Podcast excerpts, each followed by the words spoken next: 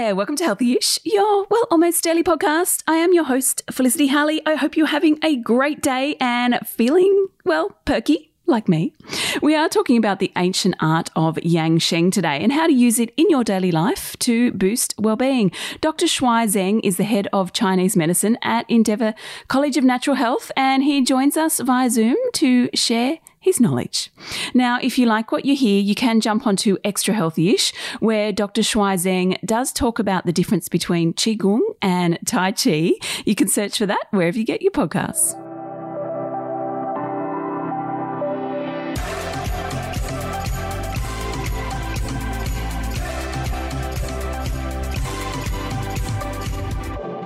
Dr. Shuai Zheng, welcome to Healthyish. How are you today? I'm good. How are you?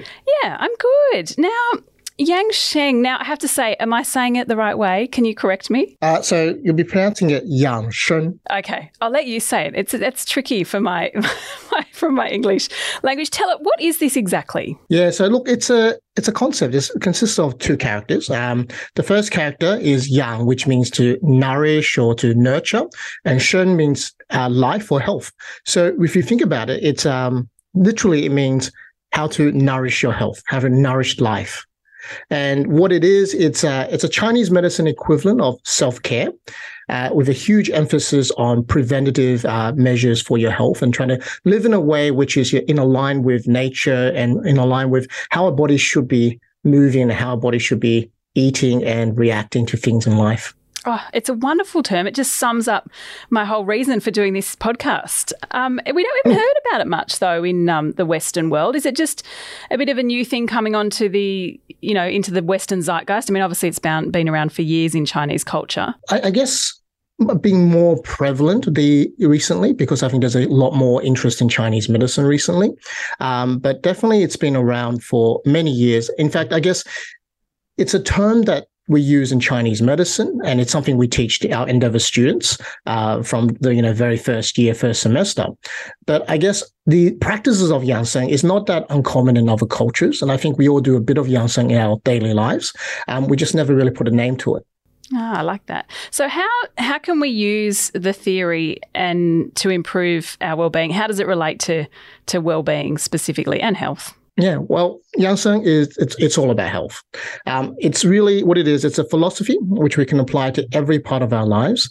Um, so things we do in our lifestyle, how we you know decide our lifestyle, how we live our lives. So things like our eating habits, our eating choices, what we decide to eat, when we decide to eat, how we eat, um, our approach to exercise and even the types of exercise. For example, if you go for very strenuous, uh, heavy uh, lifting or cardio, or if you go for a gentle jog. So that sort of all is part of. And also how we interact with others as well. So part of health is also our social well-being. Because all of these factors, they contribute to, you know, our understanding of health. And I think that really is aligned with um, what the WHO, which is the World Health Organization, because they define health as um, I quote, um, not simply an absence of physical ailment, but a state of physical, mental, and social well being. So it's about all of these things.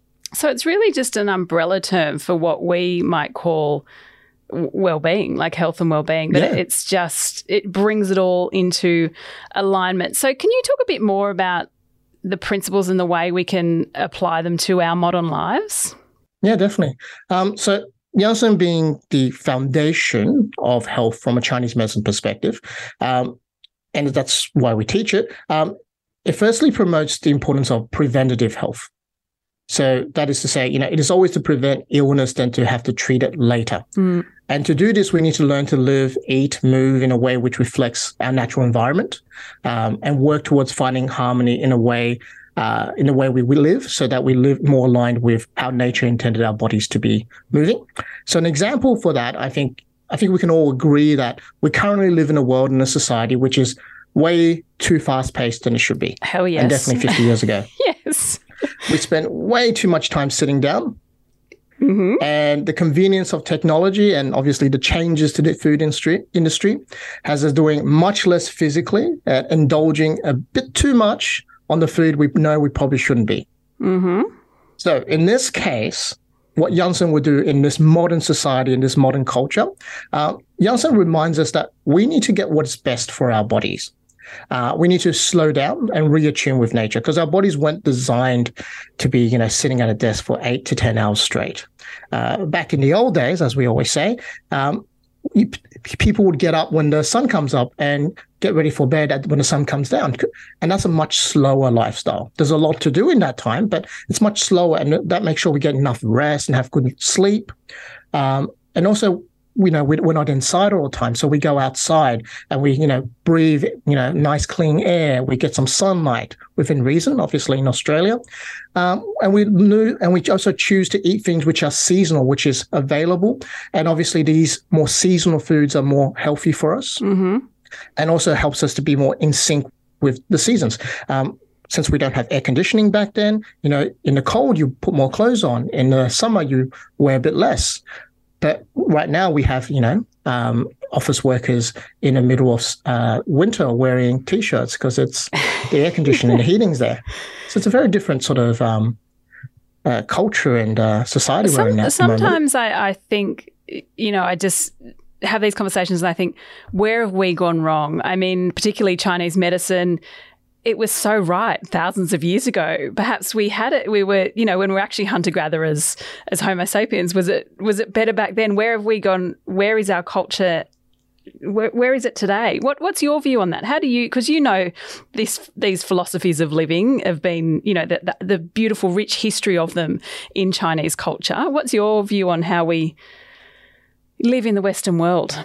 It's a, it's a big question, I think. Yeah. It's a really big question. I, th- I think um, I'm not going to criticize how we how we live in that, you know, how society has developed, but I, I think there is a, a need for us as humans to be living as humans, mm-hmm. um, which means we, you know, I think there is a need to for us to actually work for our food, and that work for our food doesn't have to be in the form of um, physical labor necessarily, but that needs to be some elements of physical work and physical exercise involved with that. And that's why Yang Sheng has a huge emphasis on um, physical movements, so things like Tai Chi and Qigong, um, even stretching. So things like people do yoga, Pilates, these are all really good and part of this Yang Sheng concept, even though they're not traditionally a Yang Sheng exercise.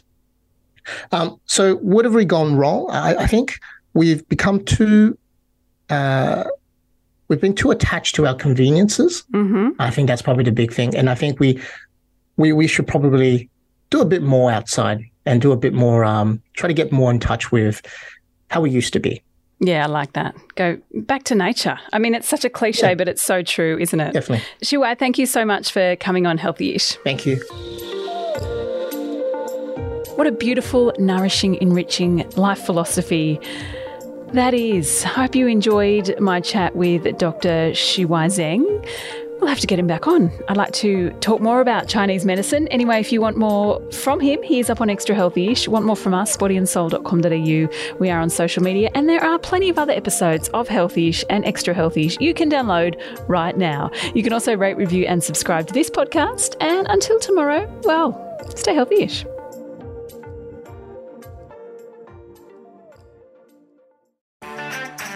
I'm Sarah Le Marquand, editor in chief of Stellar and host of our podcast called Something to Talk About.